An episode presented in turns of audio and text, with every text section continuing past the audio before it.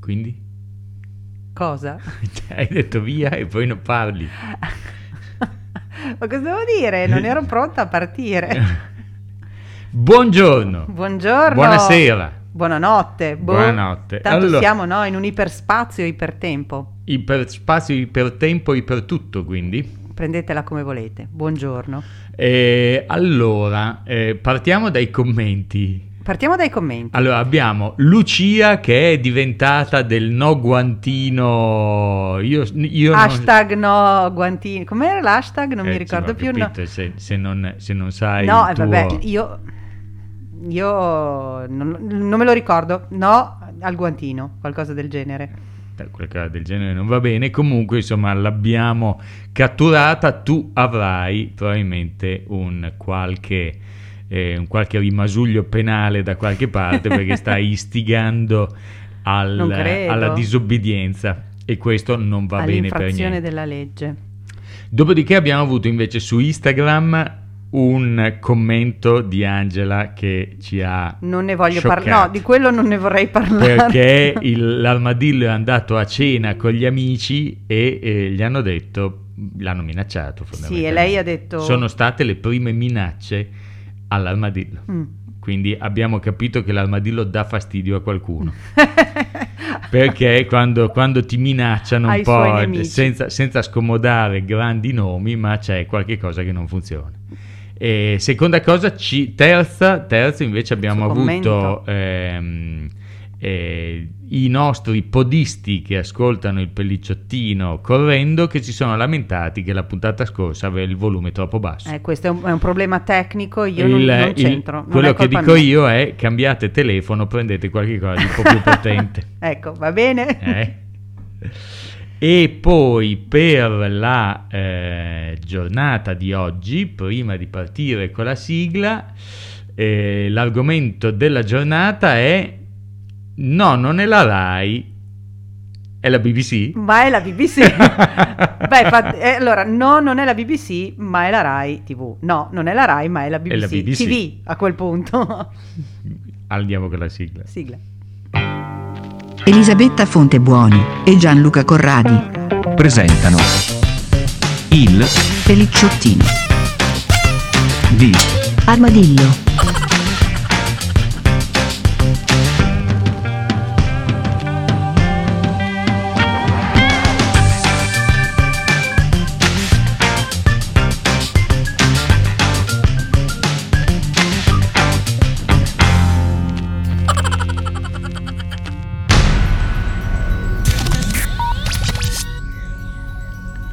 Allora, l'occasione è ghiotta perché il eh, 22 di ottobre, anzi scusa, il eh, 18 di ottobre del 1922 è il giorno di fondazione della, BBC. della BBC che è, che è una la sigla che sta per, io ci stavo pensando, British Broadcasting Company. Company. Ecco. E BBC che è famosa in tutto il mondo per la qualità dei suoi programmi e per eh, i contenuti che abbiamo avuto modo di eh, Sperimentare. seguire assiduamente. Devo dire che eh, uno dei risultati che ottenne la BBC fu il fatto che appena arrivati in Inghilterra ci abbonammo a Sky e poi chiudemmo l'abbonamento perché, Perché realtà- guardavamo sempre la BBC. Guardavamo allora, la BBC. noi abbiamo avuto in realtà l'occasione di sperimentare la BBC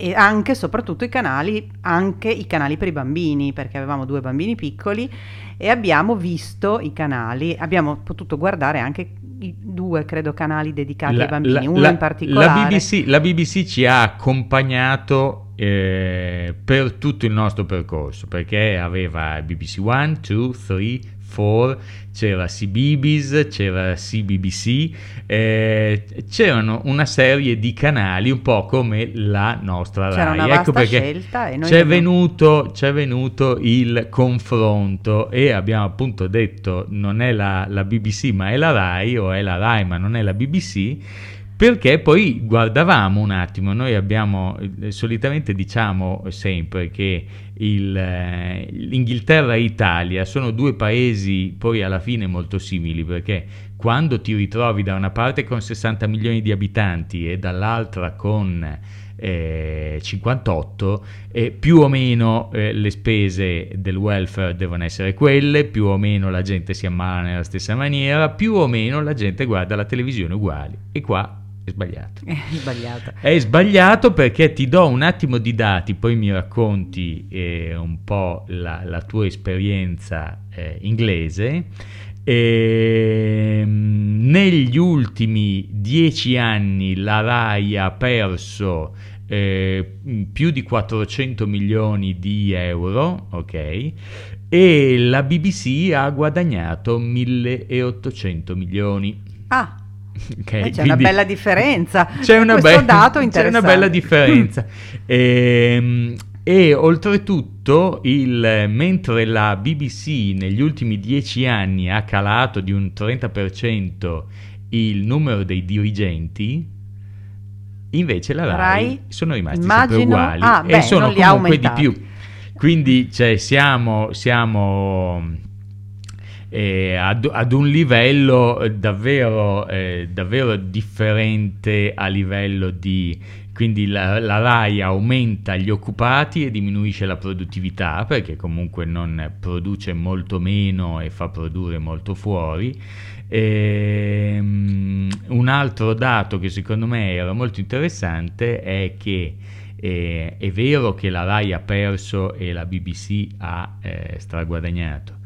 Eh, c'è anche da dire che il canone della BBC è molto più elevato del nostro, ok? Mm, si può dire che probabilmente è paragonato, eh, paragonando la, la lira- la- la sterlina al, ehm, all'euro, eh, comunque è un 30% più caro del canone che paghiamo in Italia.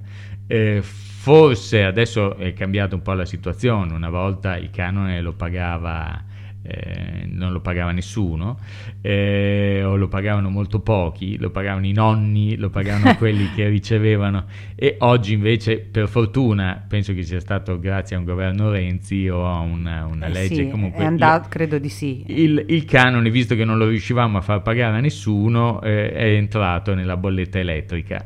Come è giusto poi, perché effettivamente è un servizio pubblico e che è, è giusto che tutti i cittadini che guardano, che utilizzano quel servizio pubblico, come le autostrade, come eh, il- la spazzatura, eccetera, eccetera, paghino per eh, un servizio che ricevono.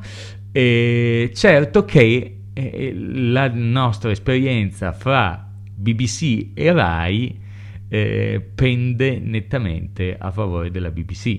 Sì, allora è stata in realtà quello che volevo dire mentre parlavi è che i confronti li abbiamo sempre fatti anche in Inghilterra, cioè ci siamo divertiti a fare i confronti tra le due televisioni di Stato. A favore della BBC direi mh, abbiamo avuto un'esperienza breve, forse non è che possiamo parlare della BBC, della BBC in assoluto, abbiamo avuto un'esperienza breve che però Cioè, ci è piaciuta, un'esperienza forse breve- era un po'... Scusa- scusami, però Sì. detta così, abbiamo avuto un'esperienza breve di una decina d'anni. No, che, vabbè, che quindi, no, cioè, sono... Sì, però è un po' come dire, è una tempo cosa nuova e no, ci ma ho piace capito, ma è un, tempo quella è un tempo televisivo enorme, cioè perché in dieci anni so, è vorrei- salito Berlusconi, poi è salito un governo di traverso. sono un po' meno, però è, è un'esperienza, è stata un'esperienza eh, nuova che ci è piaciuta perché aveva molti aspetti nuovi che noi non conoscevamo e che ci hanno convinto. Alcuni, secondo me, rimangono mh, validi, alcuni degli argomenti che ci avevano convinto. Ad esempio, allora, ecco, una cosa che io mi ricordo era che il programma della prima serata era della prima serata e durava un'ora e mezzo. Questa secondo me era una cosa che funzionava benissimo. No, scusa, per- allora partiamo, Partiamo un a attimo. boh. A me mi è venuto in mente sì, questa, ho l'ho capito, però tavolo. bene, partiamo un secondo, torniamo indietro. Torniamo indietro. Due servizi pubblici più o meno parificati, con più o meno le- delle, delle reti simili, quindi c'era una rete un po' più culturale, una rete un po' più commerciale, avevamo due reti principali che era BBC One e BBC. Two. Eh, c'è una cosa che è fondamentale è il tempo degli inglesi. Eh, sembra una cavolata e qua poi dopo ti riallacci, ma il, il, la prima serata per gli inglesi, gli inglesi parte alle ore 8. sì, E- erano le 8. Io mi ricordo c'era una prima serata e una seconda serata. Quindi c'era un programma che andava in onda dopo le news, quindi eh, facciamo le 8, adesso non mi ricordo bene se erano le 8 8. e mezza partiva Esatto, il alle programma. 8 e mezza alle 10 finiva solitamente e, e- e ne partiva un altro che era quello della seconda serata quindi erano da, quello che, da quella che era la nostra esperienza erano tutti più fruibili perché tu un'ora e mezzo la passi volentieri davanti al televisore un programma che ti dura dalle solitamente 21.30 cominciano fino a mezzanotte l'una eh, lo guardi tutto no io non lo guardo mai Allora, tutto. Noi non ci siamo più abituati. Questa è stata il primo- la prima tragedia quando siamo tornati in Italia, che è stato quando tu ti guardavi ballando con le stelle e non lo vedevi mai Non- fino non alla diciamo- fine. No, ma io guardo un sacco di TV generalista, questo lo guard- la guardo ancora, però non- una roba tipo ballando con le stelle è inguardabile, No, ma al è- di là del discorso qualità che può, Tu, può essere tu scarrelli tutta la Io TV scarrello, generalista, sì, ma, non anche guardi X niente. Anche un qualunque, pensate a un qualunque programma di prima serata che dura fino a mezza, tre ore, minimo dura tre ore. Sì, questa è l'esperienza italiana. Mentre Esatto. Invece in Inghilterra incominciava alle 8 e mezza e alle 10 Ma anche, finiva. Anche, X Factor, certo. eh, i anche telefilm British- più belli. Britain's Got Talent. Beh, per uguale. dire, ehm, il, il upstairs, downstairs. downstairs. Sì, non era Upstairs Eh, no. Downstairs, ma era Downton Abbey. Downton Abbey. Sì. E noi in Italia ne vedevamo, ce ne propinavano due puntate assieme, mentre invece in Inghilterra veniva, Una. era una e quindi durava la 40 metà del minuti. tempo. Esatto. Du- la durata era quella. Anche perché io ho incominciato ad apprezzare la, eh, l'attenzione avviene proprio nel, nel- hai 40 minuti, ti concentri, ti vedi il tuo telefilm, hai un'ora di reality e ti vedi il tuo eh, UK Got Talent o The Voice e dopodiché sei libero, sei libero di fare eh, due chiacchiere con tua moglie, leggerti un libro, ascoltare un po' di musica, il fare tempo, quello che il ti tempo pare. di un programma corretto è quello lì. In Da realtà, 40 minuti all'ora e mezza. in dai. realtà qua stiamo parlando di abitudini degli italiani, ma una cosa che è assolutamente fondamentale per un servizio pubblico è, a differenza delle tv commerciali, quindi cioè, l'Inghilterra essendo comunque, essendoci 60 milioni di persone, pensiamo solo alla Premier League rispetto alla nostra Serie A, cioè dove c'è un sacco di capitale dove viene investito un sacco, ecco uno dei motivi per cui la RAI è passata, ha, ha ridotto il proprio fatturato all'80% e gli altri invece sono andati al calcio è 130%. andato via.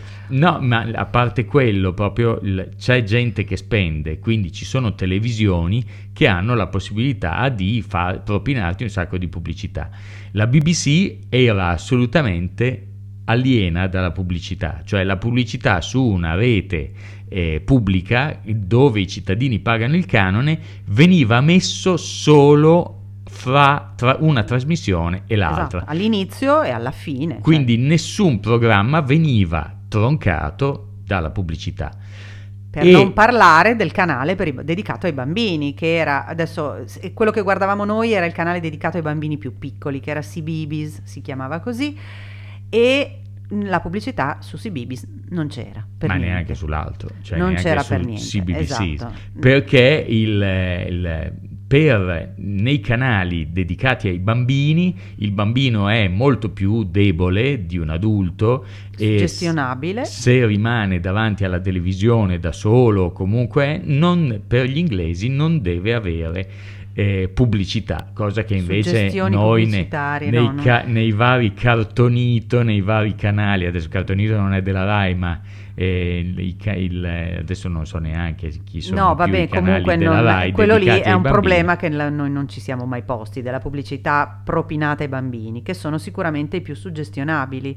E quindi... No, eh, noi ce dico- lo siamo posti, non, non se, non se lo pone l'Italia. Sì, no, no- noi nel senso di italiani, non Eh, noi cioè, personalmente. esatto, visto Vabbè, che siamo sono- noi che stiamo mi sono parlando- identificata con il Eh. popolo italiano. Il, ehm, l'altra cosa era ehm, i, i canali da bambini finivano a un orario incredibile. Sì, finì. Allora, la televisione per i bambini alle sei e mezzo, sette finisce, nel senso proprio finisce, non c'è più nulla, c'è uno schermo azzurro che dice ci vediamo domani mattina alle sei e mezzo.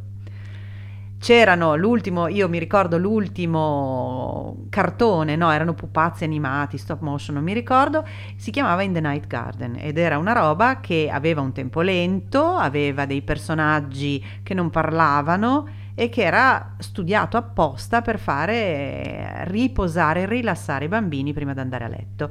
Ho detto che finiva alle sei e mezzo, sette, adesso non mi ricordo bene, comunque uno di questi due. Quindi i bambini andavano a letto a quell'ora, alle 7 Alle 7 della sera i bambini vanno a letto. È e che era già, già mangiato. Sì, Il certo. famoso tè delle 5, poi guardi un po' di televisione e poi si va a letto. Che è vero, eh, il tè delle 5, è vero. Cioè, Alle 5 i bambini inglesi che venivano ospiti nostri chiedevano il tè, che era la cena.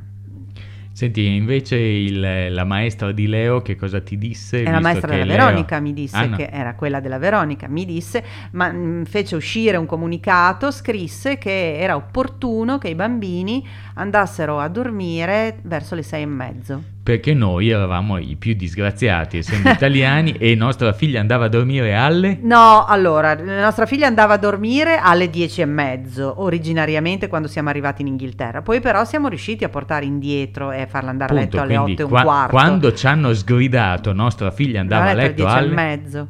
No, dopo. No, dopo no, dieci e mezzo. Qualche volta poteva capitare che fossero le undici. Ma Addirittura? andava a letto tardi, ma era piccola. Aveva, Ma c'è aveva- una madre degenere. Eh, eh, sì, Eh, in realtà sono una madre che rispetta eh, la natura dei figli, perché per esempio lei è una che va a letto tardi e tende a svegliarsi tardi. Leo è uno che va per natura e costituzione a letto presto e tende a svegliarsi presto. E sono stati così fin da subito, fin da quando sono nati. Quindi io non sono una madre degenere. Costringere la Veronica ad andare a letto alle 7 sarebbe stata una forzatura. Poi chiaramente ognuno decide cosa fare. Però i bambini inglesi è noto che cenano alle 5, 5 e mezzo e alle 6 e mezzo, 7 sono a letto. Ciao, buonanotte. È così. E Eh, hanno guardato abbiamo- la televisione che dovevano guardare. Esatto, che finisce alle 6 e mezzo, 7. Quindi è, è una cosa che ci ha sempre colpito, è una cosa molto particolare. Ma non solo a noi, eh, perché noi vivevamo in una comunità internazionale all'interno della scuola dei nostri figli e non erano gli unici gli italiani che andavano a letto tardi o mandavano a letto i bambini più tardi. Cioè, quando ci, ci arrivò il comunicato alle 6 e mezzo devono essere a letto, erano tutti un po' perplessi. Senti, e invece il... ehm, altre, altre cose che ti colpirono della BBC? Allora, io mi ricordo questa cosa qua, questo era inizio, inizio, voi non, e- non eravate ancora su, e riguarda la televisione in genere e mi ricordo che a un certo punto io guardavo un film che era L'olio di Lorenzo con Nick Nolte. E L'olio di Lorenzo è un, un film eh, che tratta di una famiglia, di un ricercatore universitario, una coppia di italiani che eh, appunto trovano una cura per il figlio che aveva una malattia degenerativa rarissima, studiando per i fatti loro, perché comunque non esisteva una cura e fecero quest'olio. Il- l- l'aneddoto è in realtà che eh, quella sera io capii che, stavo, che capivo l'inglese era entrato in me completamente e purtroppo alla prima pubblicità perché non era sulla BBC ma era su ITV una cosa di questo genere ho capito che non era vero e tutto questo perché nella versione originale in eh, americana eh, Nick Nolte parla in italiano con accento molto inglese cioè siamo qua che stiamo facendo la ricerca e io, beh, io in quel momento ho detto ma senti capisco Come lo tutto. capisco bene. come cioè finalmente vedi è scattato il meccanismo sto capendo l'inglese Eh, per andare sulla BBC è un'altra una cosa analoga, a Montalbano anche lo capivamo benissimo perché loro non doppiano eh, i telefilm, eh, lasciano le- il telefilm in lingua originale con i sottotitoli. E ovviamente Montalbano era in lingua originale, Allora, lo vedevamo qua, sulla qua ti televisione devo inglese. dire una cosa Sì. io leggevo i sottotitoli in inglese No, allora, a un certo punto li leggevo anch'io anche perché era davvero interessante leggere la traduzione in inglese della lingua di Camilleri, che bene o male è trasposta nel telefilm ed era veramente divertente leggerlo in Beh, inglese anche era tutti divertente gli insulti italiani sì sì sì no, c'erano delle traduzioni improbabili esatto diventavano a parte che lui era l'inspector Montalbano se ben ricordi È vero, Inspector, Inspector Montalbano. Montalbano, Comunque io lo leggevo, leggevo l'inglese Sì. perché non capivo tagliare, eccetera, eccetera. tagliare sì sì Eh, va bene non, eh, non è vero dai si capisce comunque loro hanno anche ecco un'altra cosa per riallacciarmi a quello che dicevi tu che è interessante è che lo- solitamente loro eh, fanno i programmi in lingua originale, i telefilm sono sempre in lingua originale con i sottotitoli in inglese, che sarebbe una cosa bella anche per noi, giusto?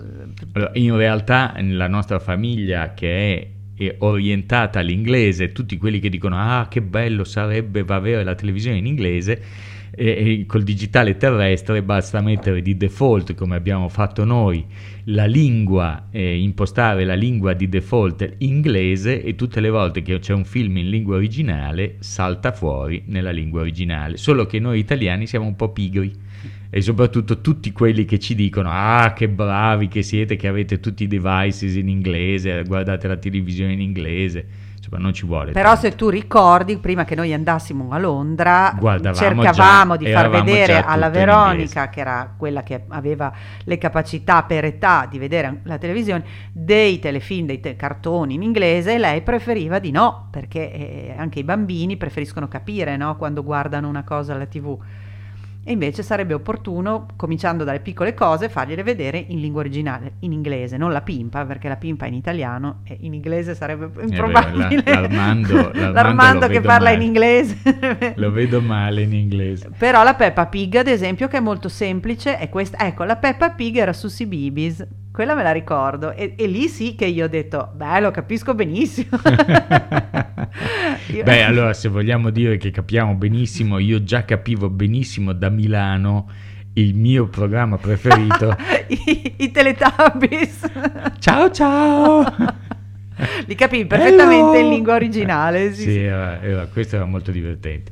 E, senti, visto, ri- ritornando un attimo sul- sulla BBC e ritornando un attimo sulla prima serata, mi è venuta in mente un'altra cosa che- di cui io sento assolutamente la mancanza da parte di un servizio pubblico.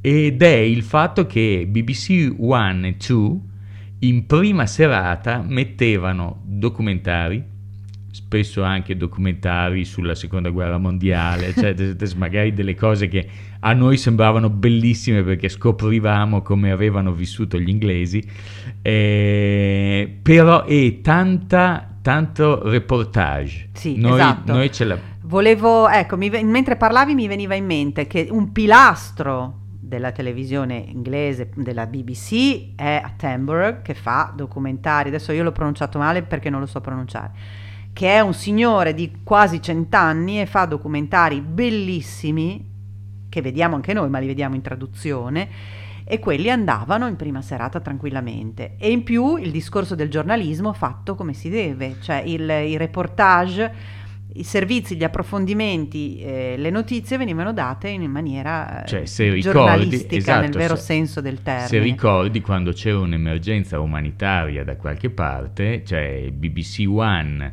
dedicava la prima serata, quindi un'ora e mezza, a un servizio giornalistico di un'ora e mezza di approfondimento.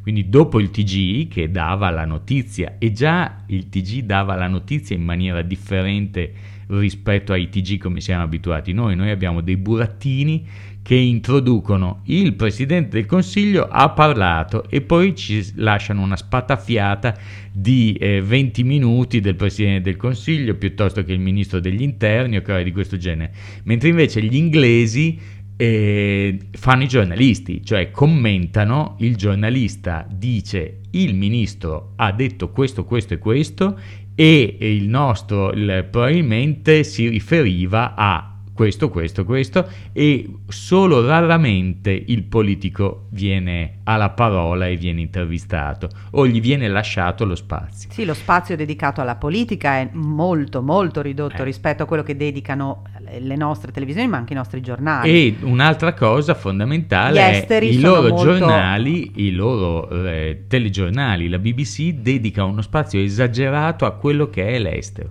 no? Infatti, come dicevi tu, se tu dai una notizia, diciamo sulla Siria che è molto di attualità, Normalmente si dice succede questo in Siria e cioè, l'approfondimento ti spiega qual è stato il passato, qual è la storia di un confine, il confine tra la Siria e la Turchia, facciamo finta, cosa è successo, che cosa... E, e, in modo che la gente possa capire, altrimenti uno come capisce? Approfondendo per conto suo se ne ha voglia. A questo proposito ti dico anche altre due cose che avevo letto che è un dato che mi ha un attimo sconvolto. Eh, in Rai un, eh, un giornalista su cinque è un dirigente. eh, ce ne sono abbastanza quindi. Eh no, ma non si capisce il motivo. sembra che invece la BBC ha mm, eh, meno, meno, dirigenti e meno giornalisti, però fanno dei servizi molto più approfonditi. E sono due strutture Io diverse. vorrei sapere che cosa fanno i nostri corrispondenti quando vanno a New York, adesso a New York è semplice, ma comunque quando sono eh, sul campo, che li vediamo solitamente con uno col green screen alle spalle, con una finta battaglia o con cose di questo genere. È ben difficile, abbiamo avuto eh, i giornalisti che fanno della vera eh, ricerca ce ne sono pochi. Dicevamo prima la, la, la, le emergenze umanitarie, solitamente gli, gli, i giornalisti inglesi sono in prima linea eh, dentro ai campi profughi, dove c'è l'Ebola, insomma in situazioni dove i giornalisti italiani io non li ho mai visti. E a proposito di emergenze umanitarie, noi in Italia siamo famosi per gestire il concerto del primo maggio, mentre invece ti ricordi qual è quel grandissimo evento che gestì la BBC? Sì, Live Aid può essere. Brava. Ah, cioè pre- sì, perché in realtà non era solo la BBC, perché era metà cioè, c'è stata una parte a Wembley Arena a Londra e l'altra parte al JFK Ma a fu, Filadelfia, se non fu, sbaglio. Esatto, fu gestito comunque tutto dalla BBC e sai perché te l'ho detto? Perché c'era quella cosa che ci aveva colpito per caso. No, che, che qual era la cosa che ci aveva la colpito? cosa che ci aveva colpito quando noi abbiamo rivisto dopo tanti eh. anni, eh. ci siamo comprati DVD eh. del, con Live Aid perché tu eri e abbiamo messo sul disco, abbiamo guardato e abbiamo detto Carlo, a Wembley Arena no. non c'era una pubblicità. Nessuna. È vero. Non, è, non c'era uno Vabbè, sponsor. Era, erano gli anni Ottanta. Erano eh. gli anni Ottanta, però ci aveva colpito questa cosa. E invece sai perché sarebbe... io te l'ho Carlo citato? aveva i capelli, ce li ha ancora. Sai, per... sai perché te l'ho citato? Dimmi. Perché ti dico un nome che è Philip Barthrop. e io do- che io dovrei conoscere. No, no allora, c'entra con qua, Live Aid. Eh, c'entra con Live Aid perché Philip Barthrop è un DOP, quindi direttore della fotografia, mm-hmm. con cui io feci dei, fi- dei video ah, per, mente, eh, per, per, Borsa Milano e London Stock Exchange e lui aveva una grande particolarità perché facemmo un viaggio in aereo assieme andando a fare lo shooting di un film e, e lui mi raccontò che il primo suo lavoro alla BBC eh, fu sul palco Beh, di Wembley eh, a tirare i cavi. E mm. dopo io mi ricordo che io e te ci guardammo un po' i DVD a vedere perché lui a un certo punto si vede non so in quale cambio del palco si vede nel filmato e si vede sto ragazzino con i capelli lunghi. Io l'ho conosciuto che i capelli non ce li aveva più con i capelli lunghi che corre da una parte all'altra del palco. era il 1985 e il, eh, il, la BBC ge- ha gestito un, un, evento epocale con delle complessità che all'epoca erano eh, poco eh, erano fuori dalle, dalla nostra portata e effettivamente hanno dimostrato una grande professionalità. E del resto la musica è, era ed è eh, per gli inglesi un un motivo di fatturato e di trasporto della loro cultura in tutto il mondo, cosa che la nostra musica, a parte ogni tanto in Sud America, insomma, fa un po' fatica a, a, a, Beh, guarda che Eros Ramazzotti sta facendo il tour mondiale? Mondiale. Ah, ho detto, ho detto qua, mondiale. Vedo che qua sei informata. Sono informata, sì, me l'hanno detto giusto l'altro giorno. E io, io no, ma lo sapevo, adesso a parte gli scherzi, senza voler togliere nulla a Eros, lo sapevo che sia lui che ad esempio Laura Pausini hanno un grossissimo successo in Sud America, forse in Germania, forse non, non lo so, comunque all'estero non è il tour mondiale, adesso andrò a leggere le date dove le fa, sicuramente in Sud America. Comunque ecco, la musica italiana eh, e la musica inglese, rock o pop che si voglia, sono ben diverse. Senti, e sulla, sulla BBC eh, come, come concludiamo la, la giornata di oggi? Sulla BBC? Eh. Abbiamo già detto tutto, tutto lo scibile umano sulla BBC. Sai che cosa c'è? Allora, visto che ci stiamo, ci stiamo avviando in chiusura, ehm, allora è una cosa che allora, succede adesso con fortunatamente la RAI ha poi eh, nel, un, un patrimonio che è, pensa che il patrimonio dell'Istituto Luce è paragonabile al patrimonio della televisione inglese. Ah. E quindi abbiamo, ecco perché dicevo che sono comunque due network che sono molto simili, perché abbiamo, siamo quelli in Europa che hanno più materiale storico, di archivio, di, di, di, di tutto quanto. E anche la RAI adesso si sta impegnando perché adesso a parte eh, il, la prima serata che ci lascia sempre un po' perplessi perché o c'è un giochino o c'è una cosa da ridere. Ci potrebbe essere anche Alberto Angela. L'unico che teniamo su è un divulgatore scientifico di famiglia che è Alberto Angela. A questo proposito stavo pensando, mentre cosa possiamo dire della BBC, che la BBC ha ancora moltissimo questo ruolo, diciamo, educativo che la RAI forse non, non ha più, o non so se lo sta riprendendo però l'aveva la RAI sicuramente, il ruolo di divulgazione, di approfondimento educativo delle persone che magari non avevano studiato. La BBC ce l'ha ancora molto, cioè ci sono molte, eh, molti programmi educativi, al di là dei canali dedicati ai bambini e ai ragazzi, ci sono dei programmi educativi, appunto, le, le Tamburg e, e altre cose del genere. Noi abbiamo Alberto Angela. È vero. Ecco. E Forse c'è anche Milli Carlucci che insegna a ballare. Milka Luci, Educativo anche Milka quello. Luci l'hanno passata al pomeriggio visto No. che ha, ha puntato sul ministro sbagliato. No, Eh no, no, no, no, no, è la Cuccarini, non Ah, ti confondere, Cuccarini. sì, Ah, non ti ok, confondere. ok. Mille Carlucci non penso che si sarebbe mai sbilanciata Ah, a dire ok. io voto Allora ho per... sbagliato, scusa. No, è la Cuccarini, la Cuccarini, ma non lo so, Per sì, me l'hanno sono passata- uguali. Beh, l'hanno passata al pomeriggio, però non è una roba da poco quella roba. Ah. Il, il contenitore, lo scatolone del pomeriggio che dura, secondo me, dalle 2 a- al giochino prima del telegiornale. Senti, l'ultima cosa invece, il, ehm, sempre parlando delle differenze, eh, una cosa che a me colpì moltissimo fu il fatto che allora, la conduzione di CBBS, per quindi questa rete televisiva, era ehm, eh, gestita da quattro ragazzi che si alternavano un po' a coppie e un po' singoli. Eh, e una di, una- una di queste conduttrici era Focomelica Sì, aveva, era nata era, senza un era braccio. senza un sì. braccio ed era stata scelta apposta per le differenze. E poi c'era E a questo il- proposito c'era proprio un eh, programma dedicato ai bambini disabili, alla disabilità, che era quello di Mr. Tumble. Era Something Special, credo, che si intitolasse.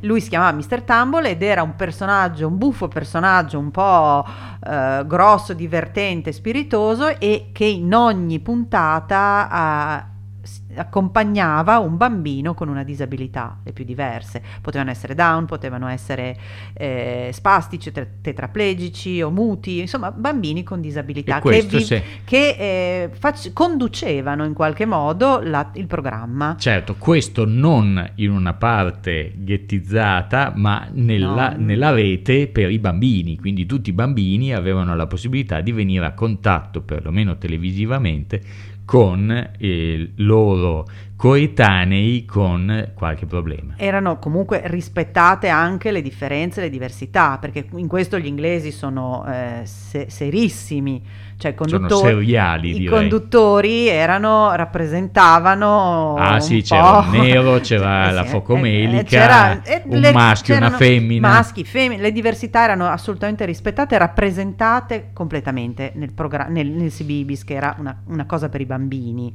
Quindi fin da piccoli i bambini erano abituati a tutto, a vedere che il, mo- il genere umano è il più diverso. Esatto. Senti, allora, sperando che il volume questa volta Eh, sia andato speriamo. bene, ok, io manderei la sigla e noi salutiamo tutti. Ciao a tutti.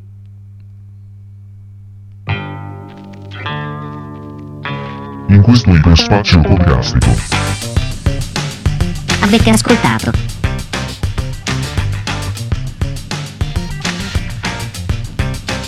Il Pelicciottini. Di Armadillo.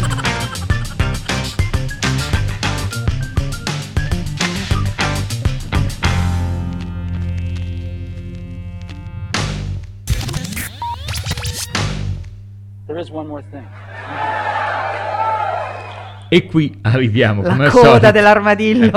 la coda dell'armadillo che si presenta al, eh, alla cassa, ok? e come al solito vi eh, ricordiamo che l'armadillo ha anche su Spotify un, eh, una playlist in cui dovete far finta di aver fatto partire ogni tanto fra le nostre voci eh, qualche, qualche brano.